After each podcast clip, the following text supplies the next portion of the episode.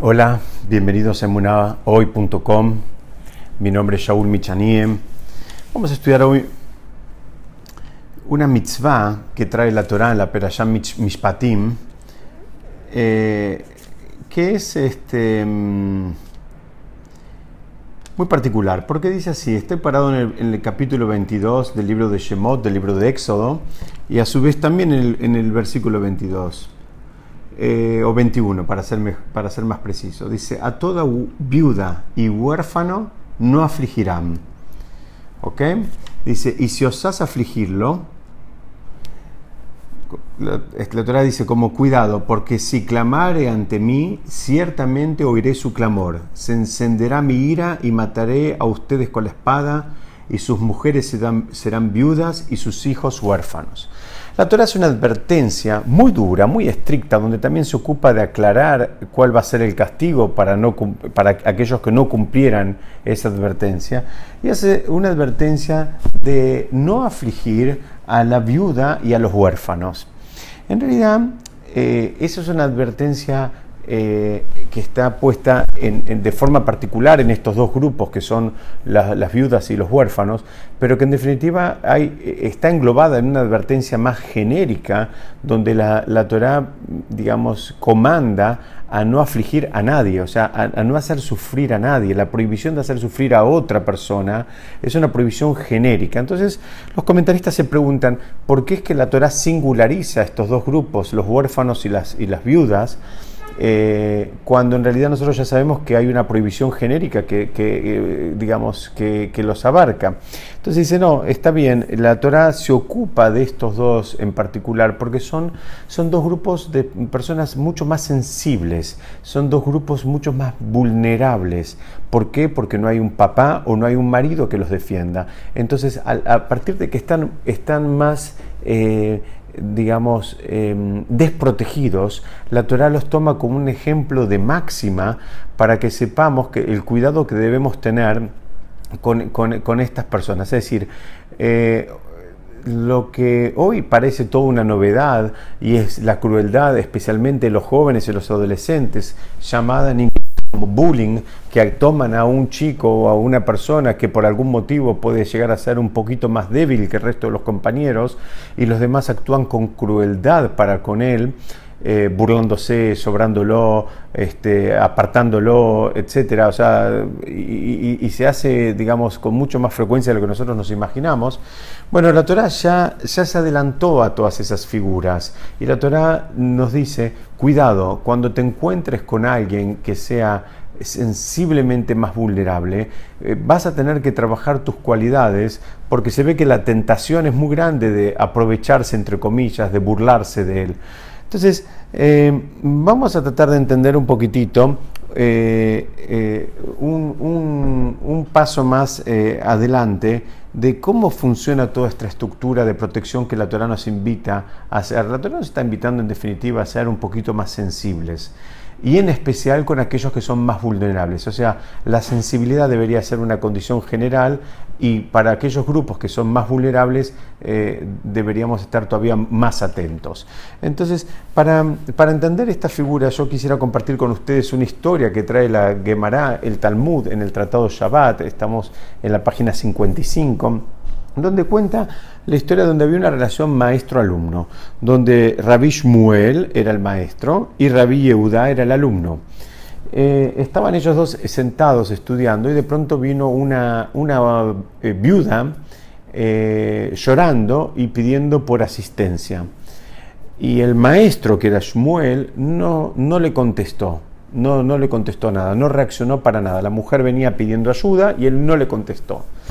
A lo cual el alumno, sorprendido, le dice, ¿no tenés miedo de un... porque hay un versículo en el libro de Michelet que dice, yo les voy a decir la idea, pero eh, la idea es que el que cierra sus oídos al llanto de uno que sufre, él también me llamará, es decir, lo va a llamar a Dios, a Shem, y yo no lo escucharé.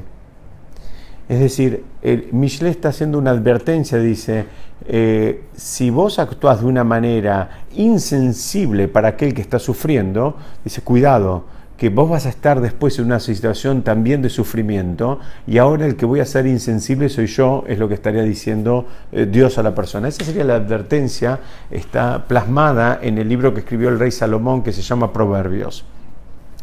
Entonces, el alumno, que era Rabbi Yehuda, le dijo, no, no, no, no, estás considerando esta advertencia que hizo el hombre más sabio que hubo sobre la tierra. Si no tenés miedo de seguir adelante sin considerar esta advertencia. Entonces él le contestó, el maestro le contestó, no es mi responsabilidad, eh, porque hay alguien que está a cargo de asistir a las viudas y a los, y a los huérfanos, que es, sería el jefe del tribunal rabínico. Y yo no soy el jefe del tribunal rabínico, hay otra persona que tiene esa misión, que es el jefe, del, jefe del tribunal rabínico, que se llamaba Rab Ukba. Dice, bueno, que lo vaya a ver a Rab Ukba y él se va a ocupar de solucionarle los problemas que esta mujer tenga. Hasta ahí llega la Gemara, es decir, la Gemara no, no termina eh, definiendo nada, o sea, hace solamente un relato de cuál es la situación.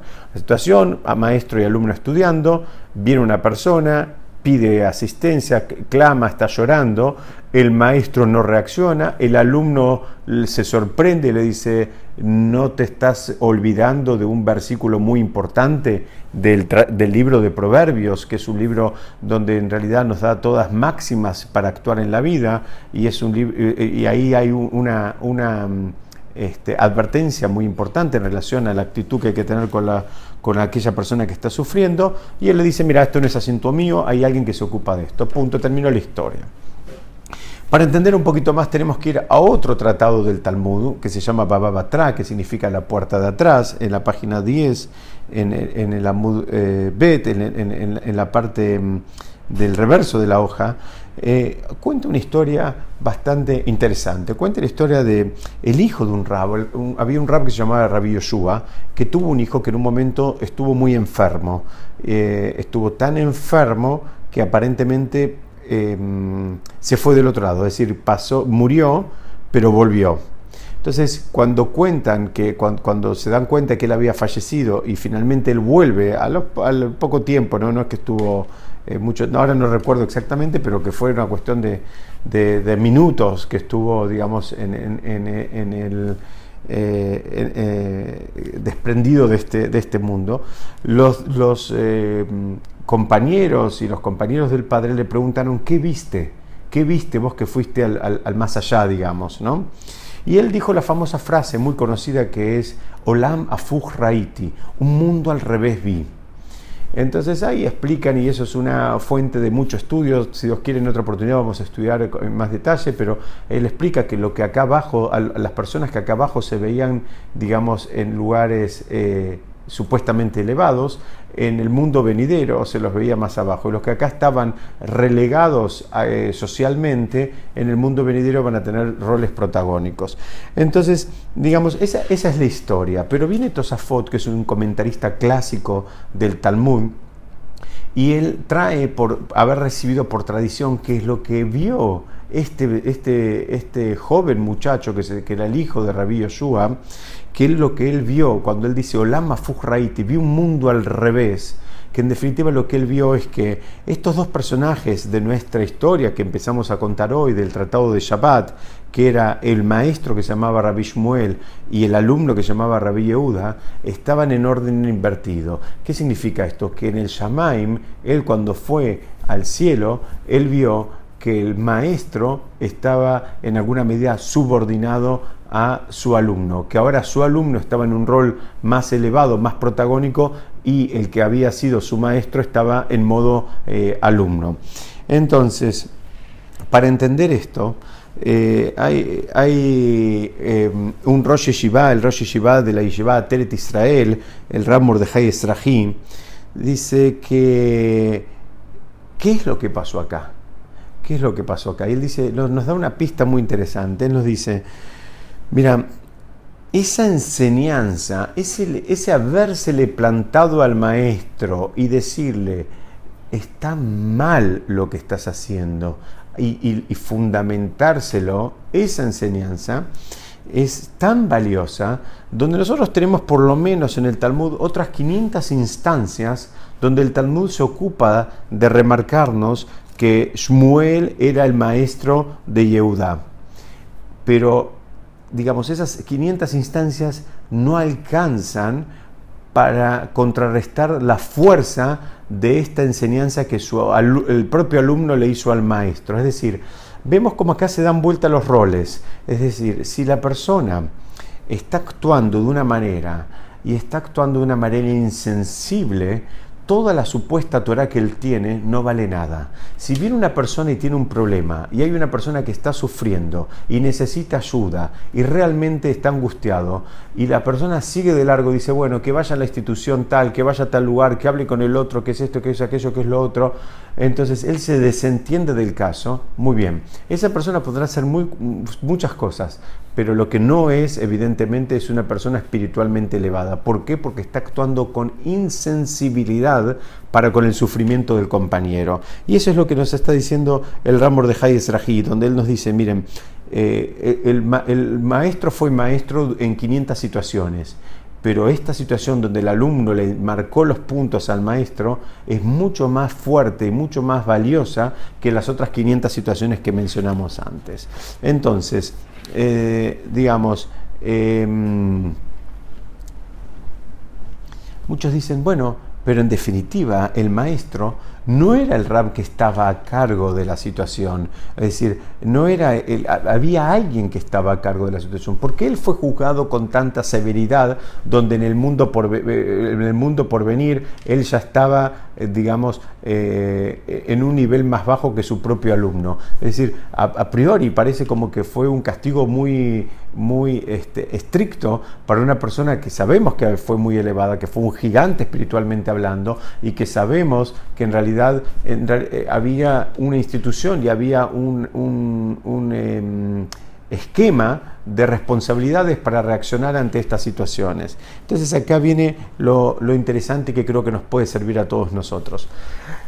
la, realidad de las cosas es cuando viene alguien que está sufriendo por cualquier índole, puede ser que esté sufriendo por un problema económico, puede ser que esté sufriendo por un problema de salud, puede ser porque esté sufriendo por un problema de pareja, por un problema de negocios, por un problema comunitario, social, en fin, educativo, lo que sea.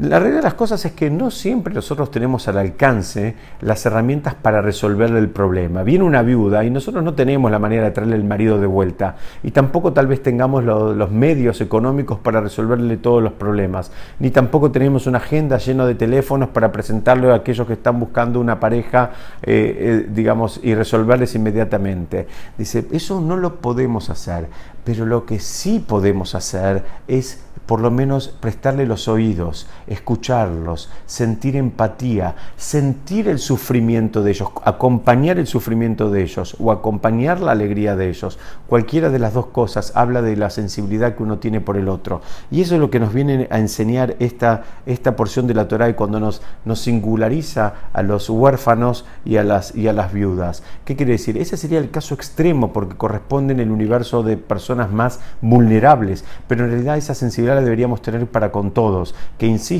eso no significa que le tengamos que resolver la vida a todas las personas, pero significa que por lo menos me importe lo que le está pasando al otro. Si puedo ayudarlo, muy bien, reacciono y lo ayudo en lo que puedo. Si no puedo ayudarlo, sufro con él y lo acompaño, que se siente que, estoy acompañado. ¿Y por qué digo sufro con él?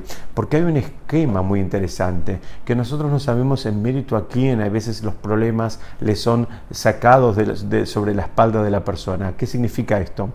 Muchas veces tenemos a, vamos a decir, a Rubén que está con un problema y va y se lo cuenta a Simón. Ahora Simón no le puede resolver el problema, pero sufre por Rubén. Le importa lo que le pasa a Rubén y él sufre por Rubén. Dicen que a veces en el Shamaim, dicen que a veces en el cielo, por mérito a que, digamos, para que Simón no sufra, se le resuelve el problema a Rubén. ¿Qué significa? Somos todos parte de una, de una, de una gran llama, un gran alma, y están todas nuestras propias almas están entretejidas. Y cuando hay una que sufre en un lugar, hay veces, en, tal vez esa persona que está sufriendo es muy meritoria, y en el, en el Shamaim, en el cielo, dicen, no, no, no, este mejor que no sufra, eh, pero, pero está sufriendo por otro, bueno, entonces le resolvemos el problema al otro para que este primero no sufra. Ahora vemos cómo las cosas están interconectadas. Lo que le pasa al otro, por más que yo no tenga en mis manos la posibilidad de resolverlo, tengo en mis manos la posibilidad de acompañarlo y de tener un vínculo espiritual con lo que le pasa al otro. Si lo puedo ayudar en el mundo material, lo debo hacer y, también es algo muy elevado. Si no lo puedo hacer en el mundo material o no lo puedo resolver por completo en el mundo eh, material, siempre queda el recurso de acompañarlo en el mundo espiritual. Y eso es lo que la Torah nos está diciendo. La, la Torah nos está diciendo, cuidado, necesitamos crear personas, personas espiritualmente elevadas, significa que son personas sensibles a las necesidades de los otros, más allá de que las puedan resolver por completo o no. Besat Hashem, seguimos estudiando la próxima. Muchas gracias.